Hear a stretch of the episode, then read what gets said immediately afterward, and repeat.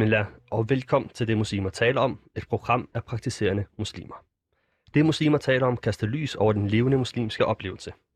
Vi er ved at skabe et rum for den muslimske samtale på en måde, den ikke bliver taget andre steder. Så hver torsdag fører vi jer gennem rejsen som praktiserende muslim i Danmark og de samtaler, der fylder i troende muslimske miljøer. I dag der taler vi om Estihadabønden og en, indisk muslimsk reformist, som øh, har været på Googles forside, det som Google også kalder en Google Doodle. Det kommer vi meget mere ind på efter, øh, men øh, for nu, mit navn er Elias Ramadan. Og mit navn er Zainab. Og inden jeg øh, præsenterer dagens helt særlige panel, vil jeg gerne øh, lige have lov at sige, hvor er det vildt at være her. Og øh, også enormt dejligt og mega nervepirrende. øhm, man har jo aldrig nogensinde før haft et program, hvor man kan tale, altså på et helt almindeligt dansk radioprogram, og tale om det at være praktiserende muslim. Øhm, og det er, øh, det er jo det er kæmpestort. Det er aldrig sket før, og det, det er ligesom øh, surrealistisk på en eller anden måde, og, og, og nervepirrende, fordi det der med at stikke snuden frem, øh, specielt når man skal tale om, øh, hvad vi taler om, er sådan lidt ekstra sårbart. Øh, og jeg har ligesom personligt skulle finde hver dråbe mod for at, at, at, at være her. Øhm, men det, det er bare lige at mindes om, hvorfor det er så utrolig vigtigt øhm, at gøre det. Øhm, så jeg er helt vildt glad for, at Danmark har fået en kanal øh, ind til det liv, vi lever. Øhm, alt fra at gå ind i supermarkedet og vende en slikpose og tjekke, at det er vegetabelsk gelatine og ikke animalsk, eller at sige ind på sushi-restauranten og huske at sige til tjeneren, at det skal være sojasauce uden alkohol. Øhm, eller alle de steder, man skal finde for at bede sin bøn, når der ikke lige er et andagtsrum eller et bederum øhm, til stede. Øhm, de små ting. Øhm, og nu ved jeg, at med at det panel, vi har stablet op, den perlerække og med Ilja, så skal bølgerne nok gå rigtig højt, og vi kommer til at snakke om alt muligt andet end øh, sojasauce og, og bøn og så videre. Men for mig er det virkelig der nerven er. Altså det er det, der er vigtigt øh, og allervigtigst for mig, fordi det også er det, der er ukendt derude, men jo fylder mest i min hverdag. Mm. Øhm, den daglige, blide praktisering og øh, opløftende tro på Gud. Så øh, det har jeg glædet mig utrolig meget til øh, at tune ind med de lyttere, der er derude. En lille uges tid forsinket på grund af noget januarseksamen. Det tænker jeg, at der er mange, der, øh, der har i den her måned. Det tror jeg, mange kan relatere til, ja. ja, men altså, øh, nu er vi her, og øh, hjerteligt velkommen til vores øh, paneldeltagere. Tak. Øh, tusind tak for, at I har øh, haft lyst til at være med og komme øh, herind i dag. Øh, lige om lidt, inden jeg præsenterer jer yderligere, der øh, skal I have en, øh, en icebreaker. Er I klar på den? Så klar. Fedt. Vi er tilbage om et øjeblik. Vi vil gerne høre din holdning. Send en sms til 92 45 99 45.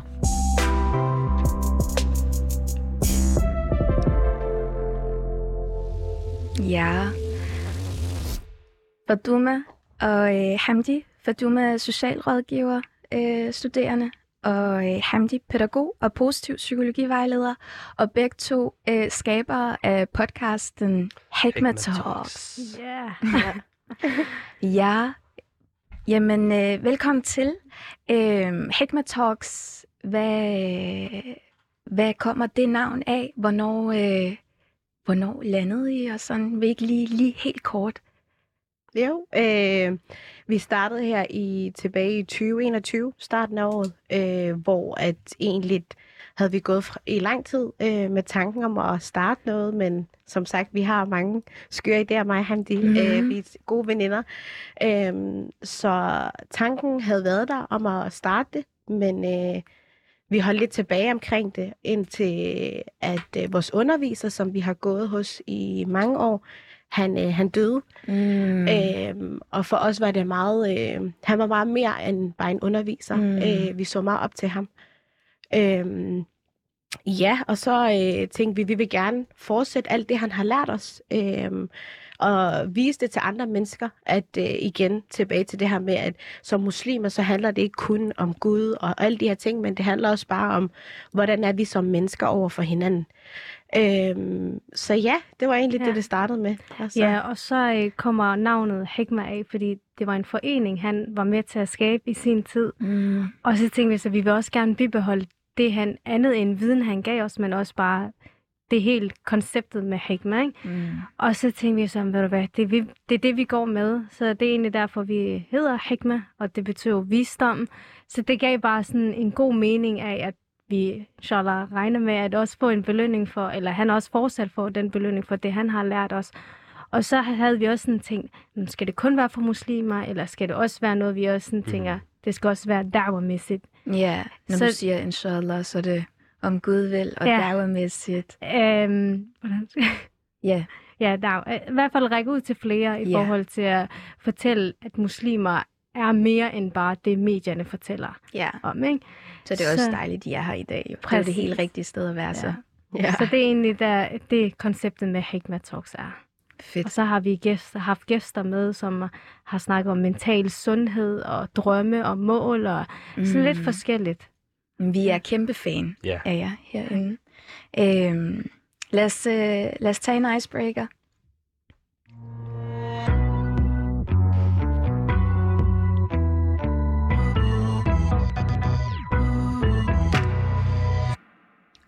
Okay, de damer. Vi har en øh, icebreaker-øvelse her. Den går ud på, at I skal vælge mellem to, hvem I kunne tænke jer at have med på en øde ø. Og det eneste, I skal forholde jer til, er selvfølgelig kvaliteter og styrker på de her personligheder. For det er lidt blandet.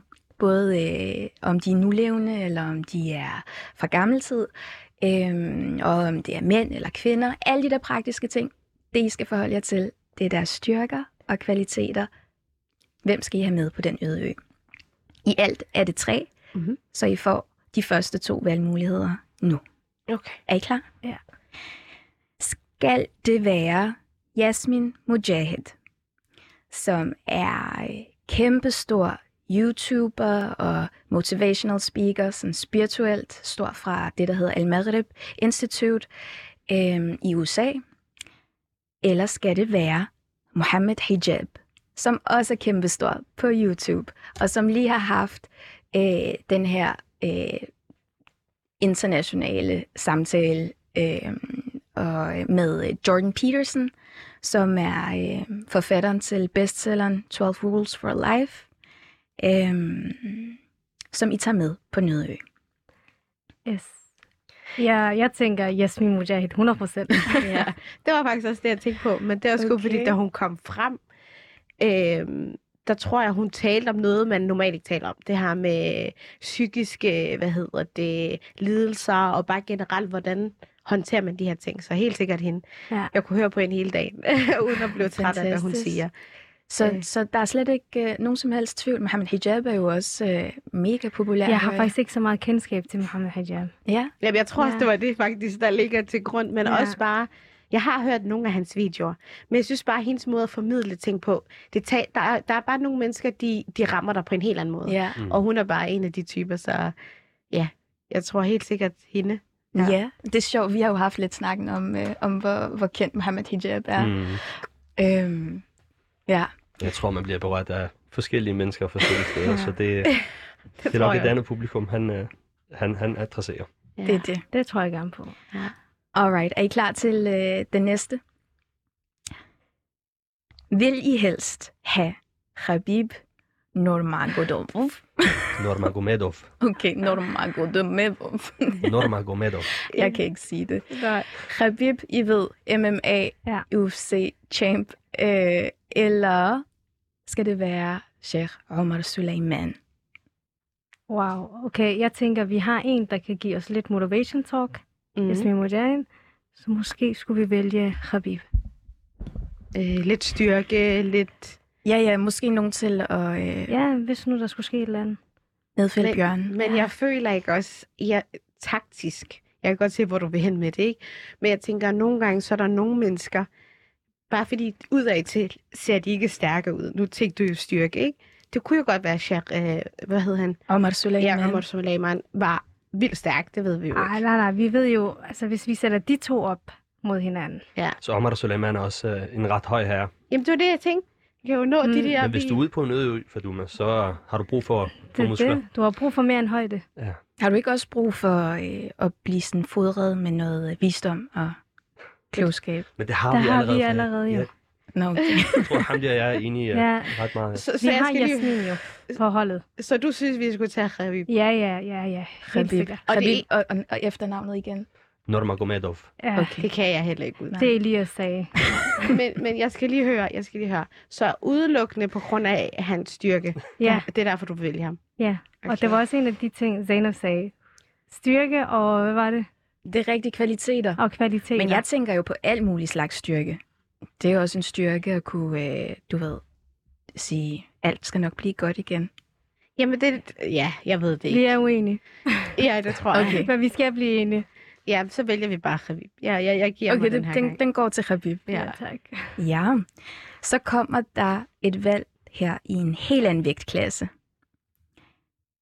Vil I tage Abu Bakr radiallahu anhu med, det vil sige den første kalif, eller Bilal radiallahu anhu, også en, der har været omkring profeten tilbage for over 1400 år siden, og er bedst kendt for at være mueddin, det vil sige ham, der kaldte til bøn. Tænker vi ens? Det tror jeg. Bilal? Ja. Ja. Oh, hvordan kan det være? Jamen, ved du hvad? Vi havde faktisk den her snak for forleden, hvor vi sagde det her med, øh, jeg synes bare tit, at det altid dem, som er velkendt. Ikke fordi Mm. Abu Bakr, at jeg ville faktisk have valgt ham, hvis du ikke kom med Bilal. Hvis du kom med en anden en, Mm. det kunne være, at vi var gået med den vej. Men jeg tror Mm. bare, Bilal, det her med, at han var mørk, og ja, det er Mm. bare, det, kan, det kalder et eller andet. Altså, vi Mm. mennesker, vi går efter det, vi kan se os selv i. Mm. Godt nok var han... Øh, ham, jeg har i hvert fald ikke hørt særlig meget omkring ham, udover det her med, at han var den første muadvin. Mm. Mm. Og der var lidt racisme på det tidspunkt også, og profeten stod op for det og sådan nogle ting. Ikke? Lidt meget. Mm. Ja, nu prøver jeg så lige at dæmpe det lidt ned, ikke? men ja, så egentlig derfor, Ja. Mm. Enig. tænker jeg. Ja, jamen jeg er enig med dig. Og Ja. også bare sådan høre, hvordan oplevede han racismen. Han nogle dybe samtaler, faktisk. Præcis. Det, det ville være fedt. Ja. Bilal har en lang historie selv efter profeten Muhammed, Mm. fred være med hans øh, tid. Så det kunne være, at vi skulle dykke ned i den en anden gang. ja, men det er helt bevidst, at jeg har taget Bilal med. Ja. Fedt, Pia. Tusind tak for, øh, I ville vælge. Jeg synes, jeg har et rigtig stærkt hold med ude på den øde ø. Det tror jeg også. Vi kan Ja. godt klare os et par dage i hvert fald. Hvad synes I om uh, Icebreakeren? Var den, uh, var den svær, eller? Nej, det var fed. Ja. Jeg kan godt Så- lide den. Ej, hvor godt. Så fedt. Yay.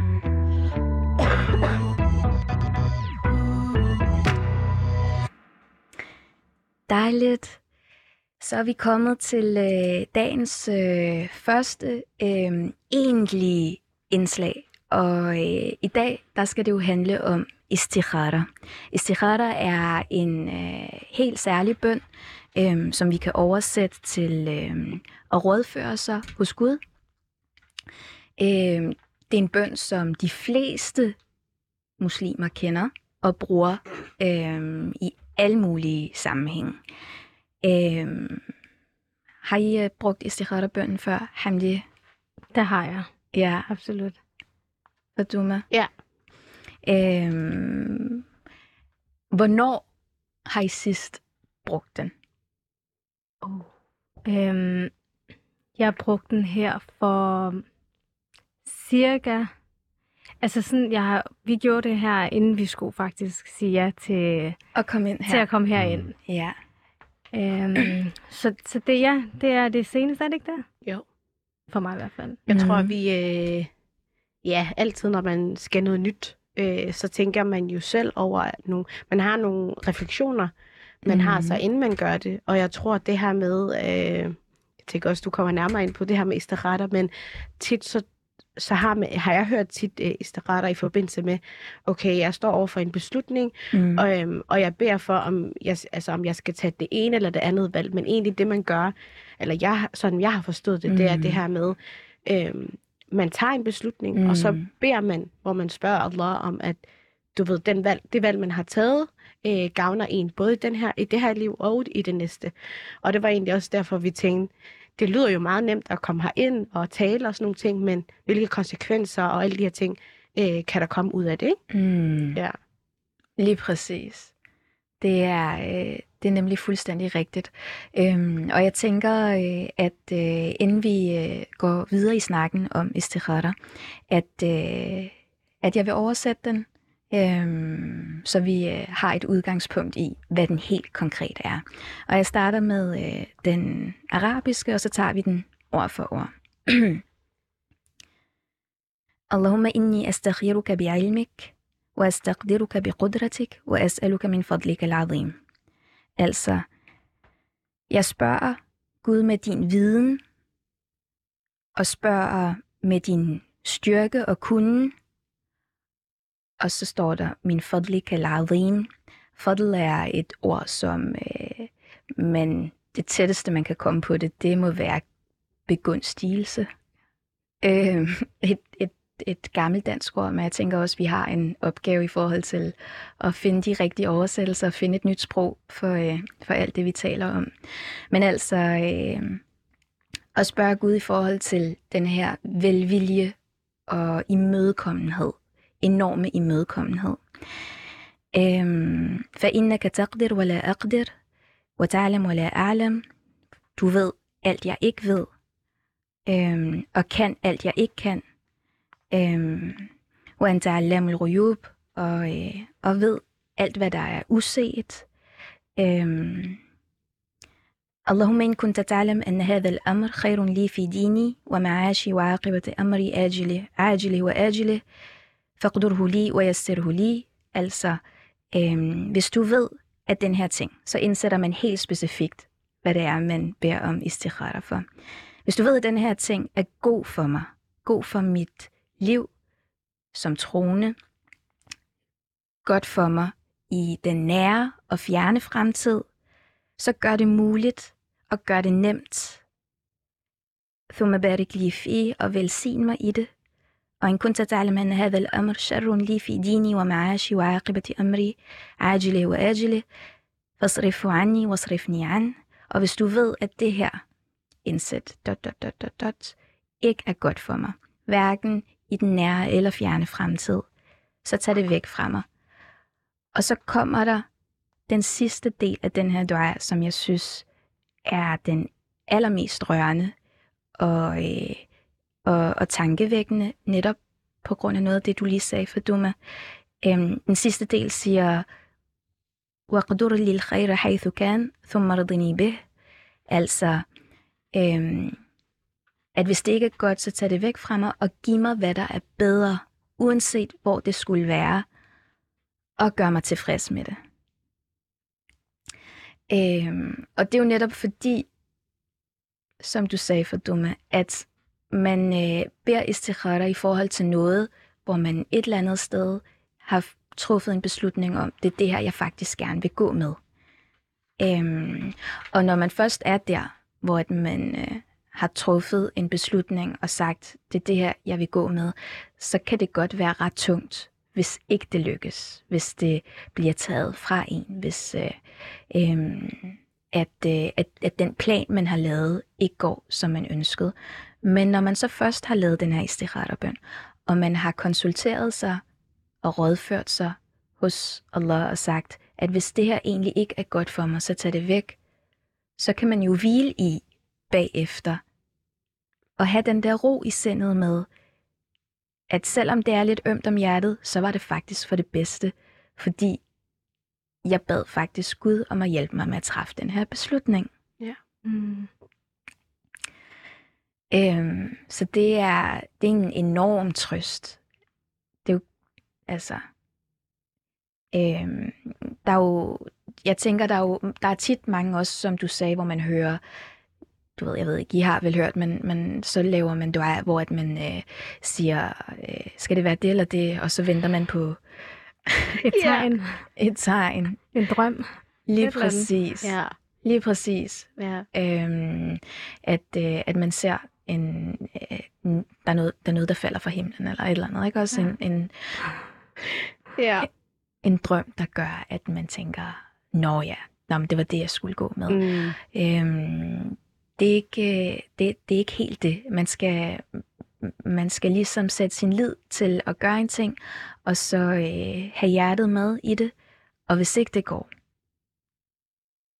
så hvil i, det var for det bedste, fordi man faktisk rådførte sig med Gud inden. Det er jo en kæmpe... Øh, be- altså det er en kæmpe trøst. Det, det giver en noget resiliens i forhold til de der beslutninger. Ja. Nu sagde I lige kort, at I bad istikhara i forhold til at komme herind. Mm. Øhm, hvad, øhm, hvad var det, der, der gjorde, at I følte det her, det her behov for at bede istikhara i forhold til at komme herind? Og hvad er det for nogle ting, der gør? Altså, der er jo nogle valg i livet, hvor man ligesom, dem tager man bare, og så er der nogle, hvor at man faktisk ikke er helt sikker på, hvad er outcomeet. Så hvad har I gjort jer af tanker? Øhm, det vi sådan tænkte, var i forhold til det nye program, og okay, Radio 24 altså det er jo ikke bare Hikma Talks, altså det er ikke, det er ikke det, vi er vant til, og jeg tror også, vi var sådan lidt, når vi tænkte sådan dybt, dybt, dybt ind, så tænkte vi jo, det her, det er jo vigtigt. Mm. Vi kom, der er den her, der blev stablet det her radiokanal op. Det er jo vigtigt, at vi har nogen, der kan snakke om de her ting. Og så tror jeg bare, at det var lidt det der med, at det var utrygt. Det var det her med, at man, ikke, man kender ikke til, hvad, hvad er det, jeg går ind til? Hvad er det, Mm. jeg egentlig siger i radioen i morgen? Eller sådan overvejelser omkring bare sådan, basically er det comfort zone. Altså det her Ja. med, jeg skal ud af min skal. Ja, og det er jo vildt nok, fordi I laver jo podcast til daglig, så på den måde er I, det, det er ikke den del, jeg tænker, er, man er mest nervøs over. Det er, du sagde lige, det er Radio 24 Ja, præcis. og det er helt nyt. Ja. Altså, det er, jo, det er jo den del, der er mega nervepirrende, ikke også? Lige præcis. Jo. Og live. Altså, det er jo ikke bare en podcast, man kan ændre, ikke? Og så sige, hey, klip lige det der af. Ja. Men jeg tror også, det er det der med, for, altså første episode i går, altså sidste dag optog, altså det her med, at man kan sige Allah, øhm, det føles bare så uvandt. Ja, Øh, surrealistisk. Altså, jeg var sådan, skal jeg sige Gud? For det gør vi også. altså, sådan de der termer, der siger vi det på yeah. arabisk. Altså, ikke på arabisk faktisk, i vores egen podcast. Mm. Men det der med, at der er plads øh, i det her rum, til at man kan, kan, kan sige det på arabisk. Jeg ple- Jeg plejer at føle, at det næsten er sådan som en, øh, en teenage-bums, man prøver at dække til, Ja, øh, fordi man er så flov i offentlighed, eller man prøver ligesom at, at omformulere det og sige, Ja. øh, Gud, øh, jeg mener Gud, ikke øh, Allah og så ja lige ikke? præcis. Hvor det her, det er, det er banebrydende, at vi får lov til at, til at være os selv, Ja. som unge danske muslimer, der er jo født og opvokset her, og Mm. har tjekket hele listen af, og det er ikke fordi, at man søger nogen anerkendelse, men fordi, at nu tager man ejerskab over, nu, nu er vi her, og det, det er også vores. Ja. Mm. Jeg, jeg har egentlig aldrig haft det sådan, at det var noget, jeg, jeg prøvede at dække til. Mm. Jeg ved ikke, om det kommer af, at man, at man som kvinde med tørklæde også, du ved, bare er så visual i ens tro, at man, øh, Mm. at man, du ved, man er, man er langt over det der stadie med at skulle gemme, at man er muslim, hvis man har et tørklæde på, øhm, for de fleste. Men altså, ikke desto mindre, så er det jo det, er det der med at, øh, at være på en helt almindelig dansk radiokanal og, og, øh, og tale om, om, om, om istikhara, altså om at rådføre sig hos, hos Allah, øh, om øh, de helt lavpraktiske og nogle gange også nørdede spørgsmål. Det er, det er man, vi, vi snakkede om, vi skulle lige sådan høre det et par gange, inden vi øh, var helt sikre på, at der ikke var en, øh, øh, en bagkant eller Mm. en bagsiden af medaljen. Ja. Eller. Og selvfølgelig er der en hel masse øh, andre tanker og øh, offringer og så videre, man kan gøre undervejs, men, men bare få lov til at kunne øh, at have det her rum, det er jo det er ret vildt. I nævnte noget om, at uh, I bad istikhara, inden I kom hertil, eller sagde ja til at være med som panel i dag.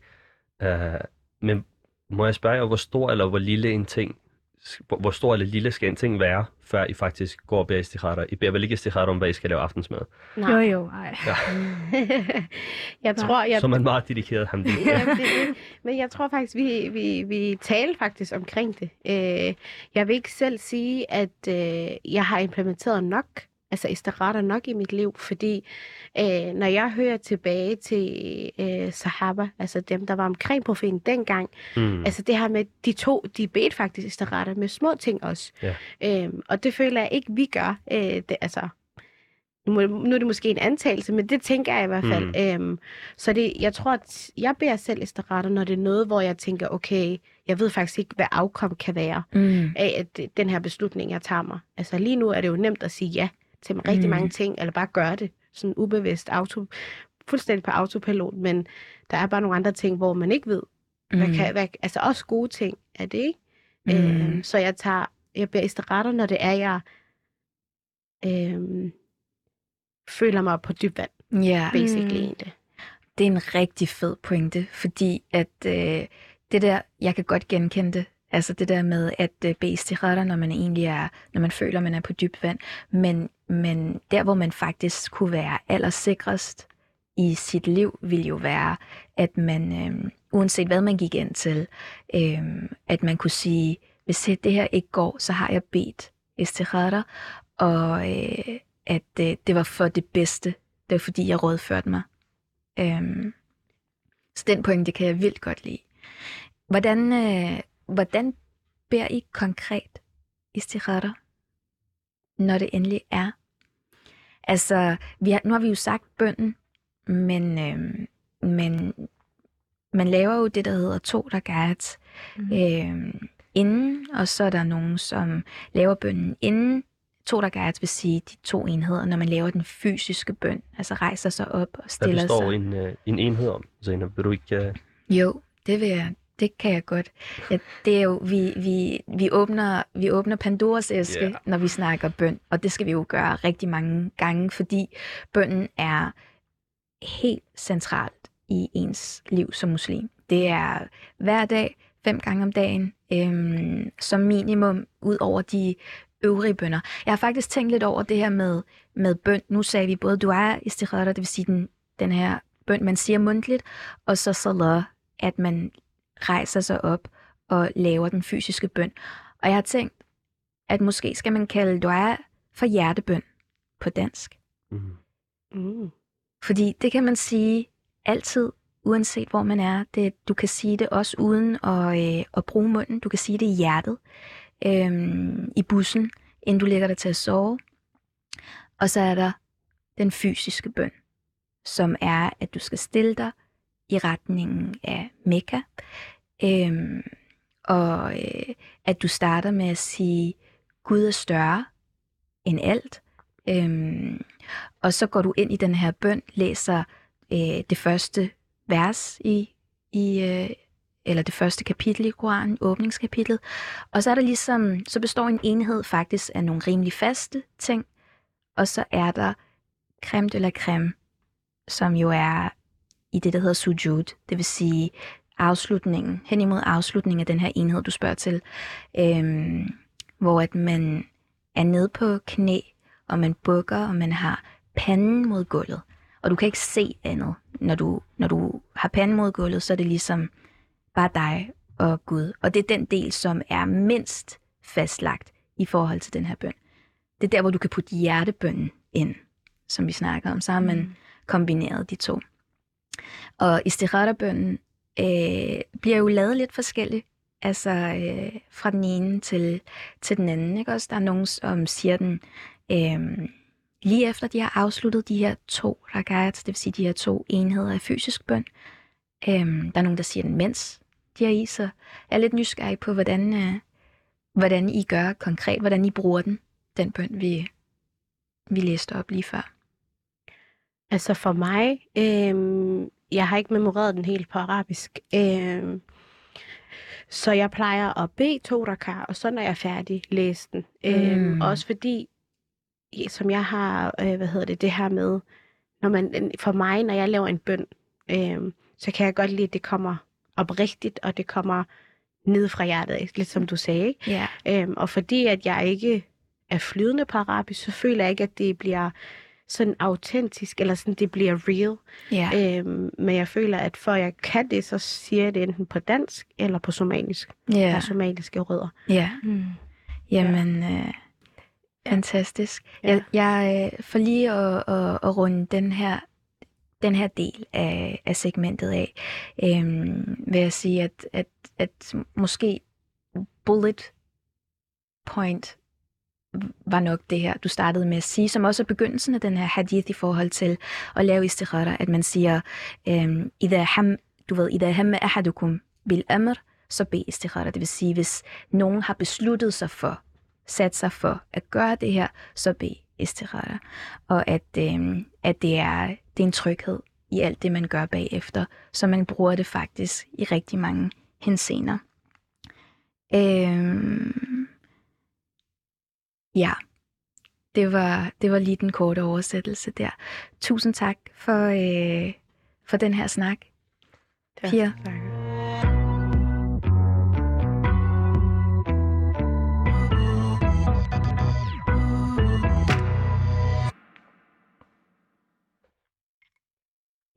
Så er vi nået til dagens, lad os kalde det vores forsidshistorie.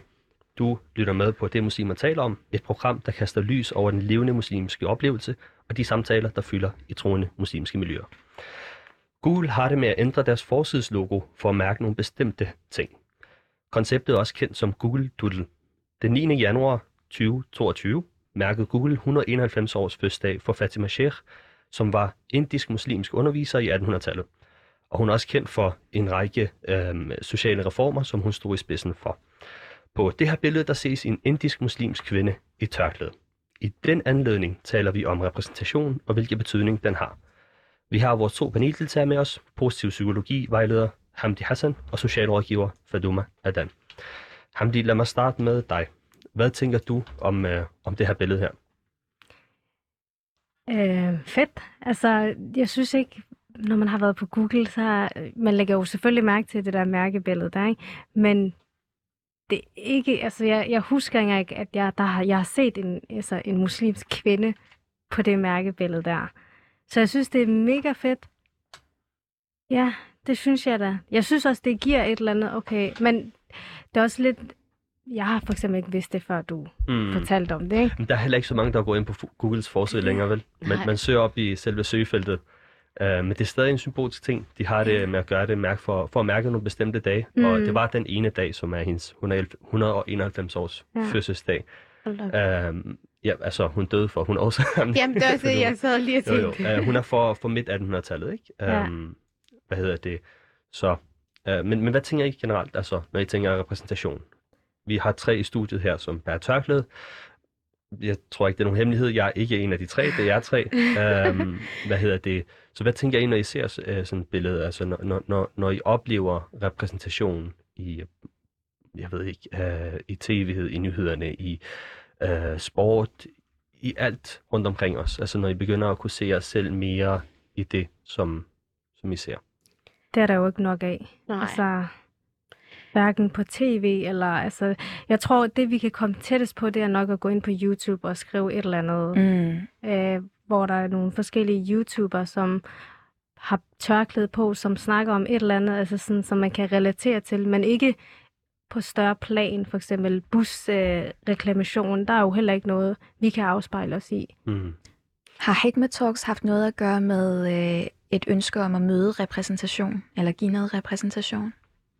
Helt sikkert. Ja. Øh, jeg tror, altså som det øh, spørgsmål, Elias lige stillede os, jeg synes det her med at se, for eksempel, at hun har været på Googles, øh, hvad hedder det, doodle? Var det det, du kaldte En Google Doodle. Ja, øh, jeg føler, for hver gang jeg ser en kvinde med tørklæde, eller sådan, at hun bliver, altså det er åben, jeg føler også, det giver en styrke til os, der går med tørklæde, fordi at jeg tror ikke som tørklædebærende, at man lægger mærke til, at man er anderledes. Altså, man føler sig... Det er ikke noget, man bevidst tænker over hver dag. Så jeg tænker, det her med repræsentation, jeg synes, det betyder rigtig meget. Og, jeg, og vi alle, uden at vi vil indrømme det, så betyder det, at vi, vi kan se os selv i nogle mennesker, som står Mhm. forrest. Det betyder rigtig meget. Mm. Øh, Og, og Hikmet Talk, det var helt sikkert et bevidst valg, at vi hoppede ud i det, fordi vi kiggede på de øh, øh, hvad hedder det, udvalg af sådan podcaster, øh, der taler. Øh, og vi kunne ikke se nogen med tørklæde. Specielt herhjemme ja, i Danmark. Ja, ja. Hvad sker der lige for det? Altså, hvad, hvad er jeres opfattelse i forhold til, hvor er Danmark henne i forhold til... Vi er meget bagud. Ja. Vi halter. ja. Det Sammenlignet med... UK, andre steder i verden. Mm, I Amerika Hvor- selv, hvor altså, jeg mener, det er en halv procent muslimer udgør den amerikanske befolkning, men der har man jo øh, ton af eksempler på repræsentation. Selv i Norge, vi snakkede jo om, at der, var, der har været serien Skam, og så har der været serien øh, Halalbønderne, Ja. som er mega, mega, mega fed. Den skal man ind og se. Jeg har allerede Mhm. set den to gange. Så. Mm. Men, men det, det er jo eksempler på repræsentation i Norden. Så Ja. det er et godt spørgsmål, du stiller sig ind. mm, Hvad sker der i Danmark? Mm, Vi er forsigtige. Jeg tror ikke, vi tør. Jeg tror, vi er meget påpasselige, og mm. vi vil Mm. gerne være meget ordentlige, og vi vil ikke Mm. træde lidt på, altså ved siden af. mm. Og det tror jeg bare er en generel ting. Eller sådan, Er det ikke også faktisk en mega dansk ting? Altså, vi, vi, vi har lidt nok i os selv, og vi, øh, når vi er publikum, altså jeg, hver gang faktisk, at øh, jeg har været til et oplæg, er det ikke rigtigt, du griner for du, men du Ja. ved, hvad jeg skal sige. Hver gang jeg har været til et oplæg, hvor at oplægsholderen eller foredragsholderen kommer udefra, så har de altid sagt, stoneface mennesker. Ja. Ja. Altså, I er så iskolde. Jeg ved ikke, om I synes, det her det er fedt, eller om det er forfærdeligt. Mm. Ja. Fordi vi vil faktisk helst ikke fortælle dig, hvad det er. Nej. Øhm, Og jeg synes altid, det er sjovt, når de siger det, fordi man, altså, nogle gange har jeg da selv tænkt det der med, du kan ikke bare sidde som den eneste og grine af en joke, fordi Mm-mm. du synes, det er sjovt, hvor alle andre sidder og er helt stille til et oplæg, så man er sådan, okay, det var sjovt, men øh, jeg, jeg tror bare... Ja, ja, hele det. den der interagerende kultur, ikke også? Ja, Der er jo ja. også meget med, du ved, steder, hvor man knipser, eller, mm, du ved, det sker jo ikke herhjemme. Mås- Nej. måske er det også noget af det, der gør, at man er så, så forsigtig. Men jeg tror også, en af de ting ved, at øh, man som en muslimsk kvinde har lidt sværere ved at sådan, øh, være et forbillede. Det er lidt, jeg, tit så Mm. forbinder folk forbillede med perfekt. Mm. Så det er sådan, altså hvis vi går ind på YouTube, altså hvor mange UK eller andre steder i verden, hvor søstre er startet med, eller går med tørklæde, og så stille og roligt, så bevæger de sig hen og faktisk ikke har tørklæde på. Ja. Så giver de heller ikke den samme dag, fordi de selv får at vide sådan, øh, du plejer at gå med tørklæde. Øh, du altså sådan associerer med, at hun er perfekt, og nu er hun faktisk ikke perfekt mere. Ja. Uperfekt, ikke? Mm. Det var faktisk noget meget godt, du sagde det der med, og især, altså som vi også lige snakker om før, altså muslimske mænd, det er jo ikke fordi, man kigger på dig og tænker, okay, du er muslim. Mm. For du kunne lige så godt være alt muligt andet, men et tørklæde symboliserer bare, øh, at du er muslim. Mm. Og det Mhm. vil sige, jeg har selv hørt fra nogen, som ikke går med tørklæde, som er muslimske søstre, som siger, ej, hvis du gør det der, så må jeg også gerne gøre det, agtigt. Altså Mhm. retfærdiggøre det, fordi når du går med tørklæde, you should be perfect, men det er vi jo ikke. Vi alle sammen er uperfekte, og vi prøver bare så vidt Mhm. muligt at, at prøve, og jeg har fået den, og jeg føler også, det kommer også alt an på, hvilket stof tørklæde du går med. Mm. Alt efter om det er turban eller hvad du er, mm. så Mm. bliver du også Og hvor langt indbyrdes. det er. Lige præcis. Mm. Øhm, og jeg har altid været meget chokeret af ting. Øh, men altså, jeg forsøger også at gøre mit bedste for at være yeah. den bedste muslim, jeg kan være, og alt muligt andet, datter og søster. Så du ved, jeg er også selv på en rejse, så du skal kigge på mig og tænke, okay, hvis Feduma kan finde på at gøre et eller andet, altså, mm. som man ikke nu skal gøre, ikke? så kan jeg også tillade at gøre mig det agtigt. Mm.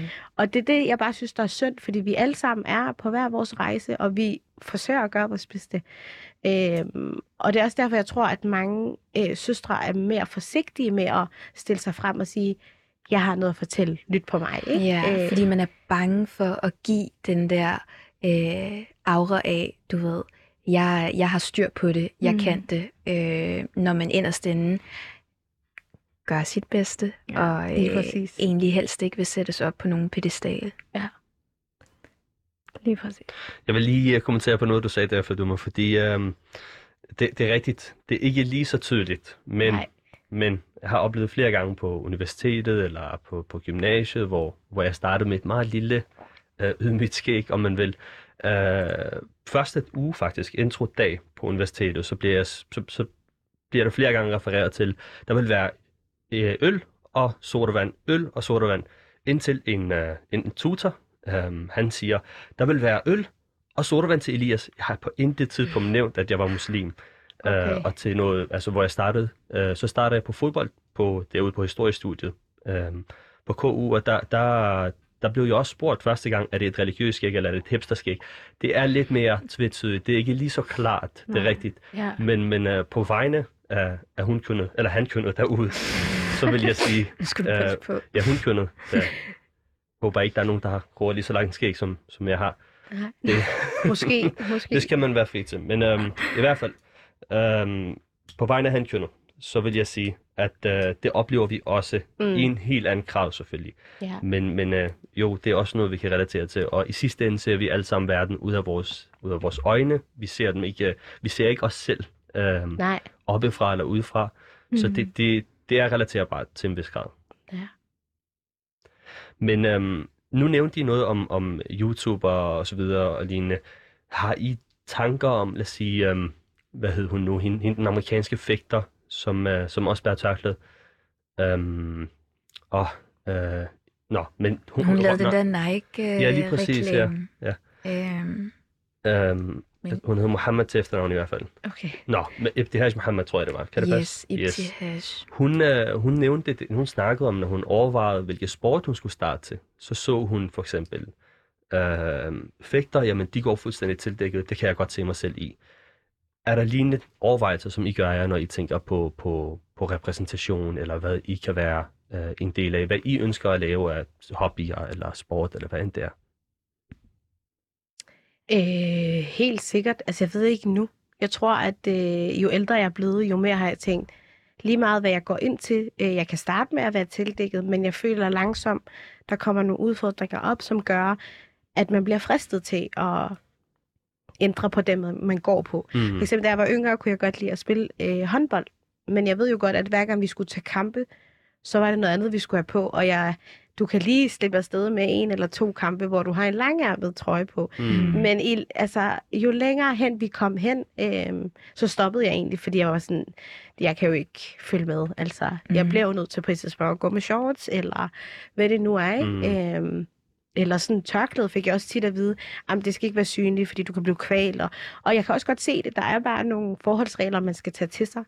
Øhm, så jeg tror helt sikkert, at jeg har i hvert fald bevidst valgt mange ting fra, fordi jeg vidste, at udfordringerne eller fristelserne ville blive større, øh, jo længere ind man kom med tingene. Så var det ligesom nemmere at sige, okay, jeg vælger det fra, og så må jeg finde noget som tilpas, som jeg kan være mere øh, tilpas i.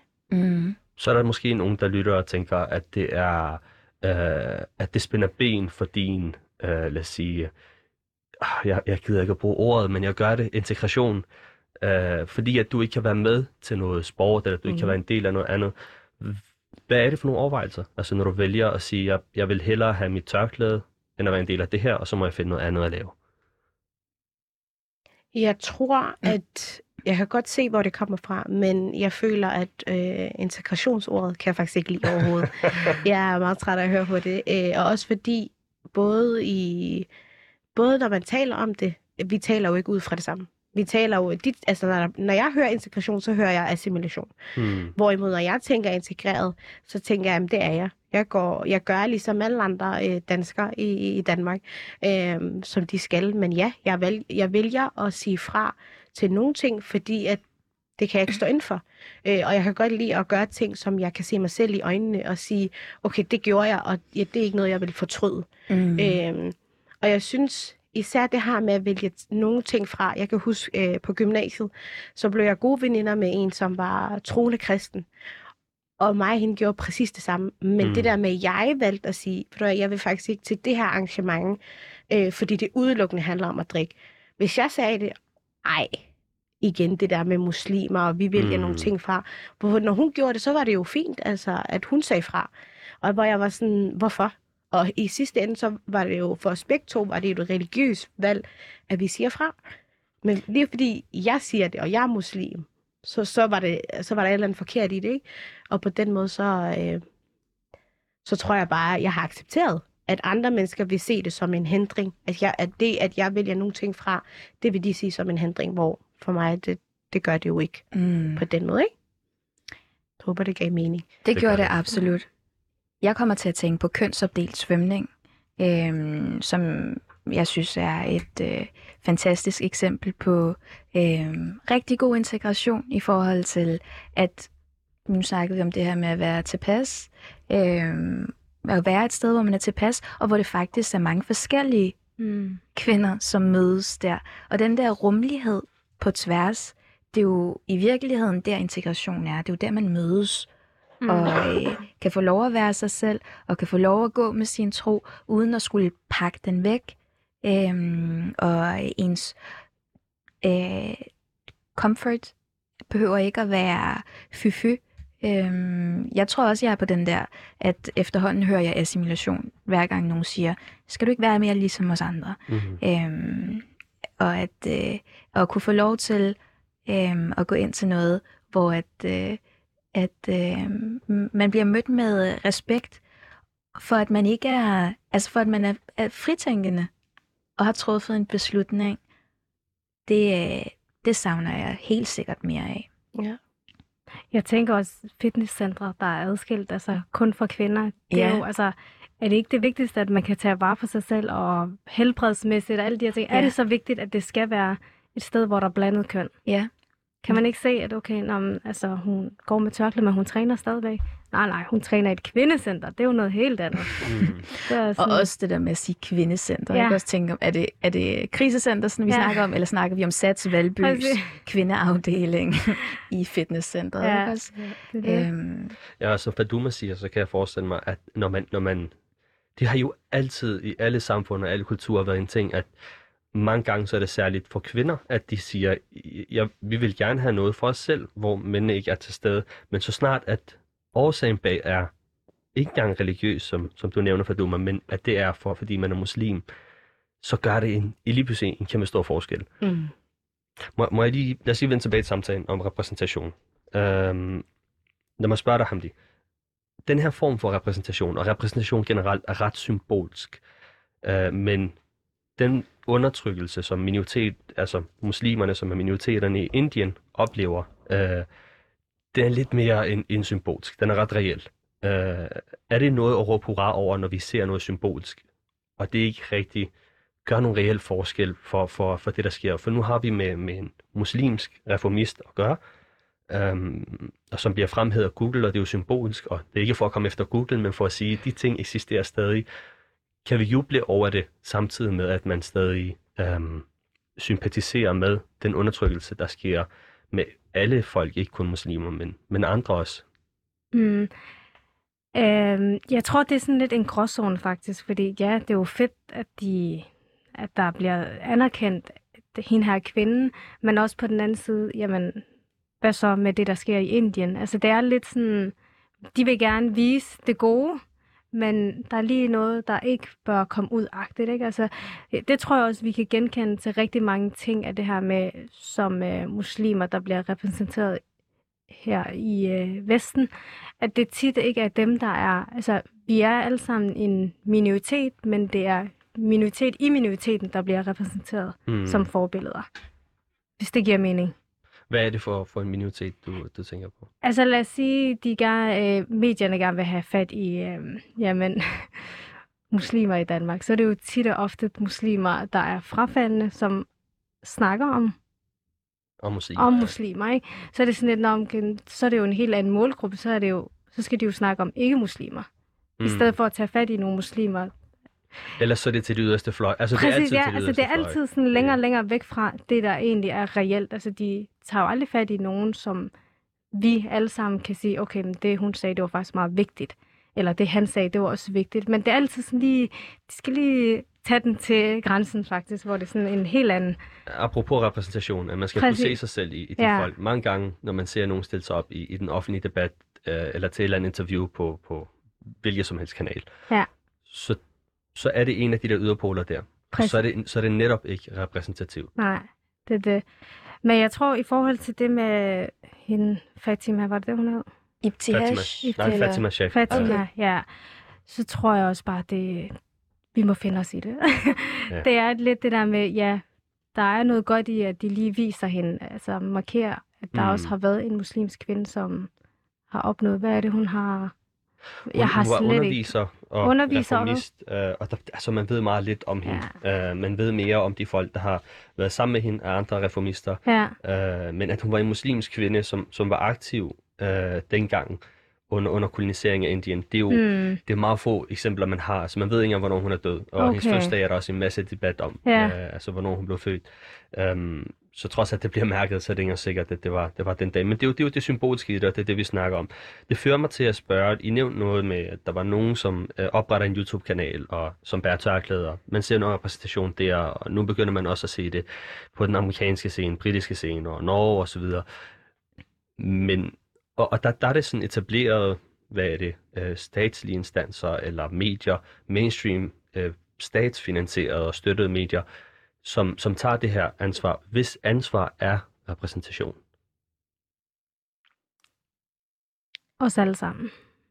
Jeg synes ikke, det er staten. Og det siger jeg, fordi at øh, tit og ofte, når jeg har set noget er blevet, øh, hvad hedder det, oprettet eller et eller andet øh, gennem staten, så har de selv en agenda med det. Der ligger noget bag det. Øh, men også fordi jeg føler, at jeg har det sådan, mig og Hamdi, vi har oprettet vores for eksempel podcast, øh, og vi har gjort det privat, og vi har gjort det selv. Det vil sige, at de ting, vi lægger ud, og de ting, vi siger, det er noget, vi kan stå ind for. Men mm. jeg synes lige så start, at, der er, at, at det er nogle andre mennesker, som hiver for eksempel mig og Hamdi ind og siger, øh, kan I øh, snakke om det her, eller levere det her, så føler jeg også, at på en eller anden måde, at man bliver lidt begrænset. Fordi Mm. der, er jo, der er jo altid noget bag en tanke. Ikke fordi jeg siger, at det er negativt altid. Det er det ikke nødvendigvis. Men der ligger altid, man har altid en bagtanke med noget. Øh, for eksempel, nu nævnte du det i Norge. Den her serie, der kom ud, Skam, den var jo virkelig udbredt, og alle så den og de her ting. Og ja, man kunne se sig selv, for eksempel hende pigen, der var med. Da jeg så en tørklædet pige, så blev jeg da glad. Jeg tænkte, okay, nu er der i hvert fald en eller anden, som, som jeg kan se mig selv mm. i på en eller anden måde. Men der var jo nogle ting, hvor jeg tænkte, "Åh, okay, øhm, det gav ikke lige mening, eller sådan, hvor kom det fra-agtigt. Og det tror jeg, der vil være med alle mennesker, og jeg, og jeg er også enig i, at vi alle sammen ikke er ens. Som muslimer, vi er jo ikke en homogen øh, gruppe. Vi gør mange ting forskelligt, og øh, den kulturelle baggrund, man har, afspejler sig også i en, når det er, man øh, hvad hedder det, udtrykker sig og, og mm. begår sig ud. Ikke? Så, jeg, så jeg ved det ikke, jeg er meget skeptisk, når det er, at det er nogle andre mennesker, der bestemmer, hvem er det, der skal repræsenteres. Faduma og Hamdi, tak skal I have. Uh, men vi håber at kunne modbevise det med, med det her program, forhåbentlig. Uh, Ja. Nu må vi se. Ja. Vi er på en rejse, og vi følger alle sammen spændt med. Helt Mm. sikkert. Jamen, øh, Hamdi og Faduma, tusind tak for, øh, I var med her.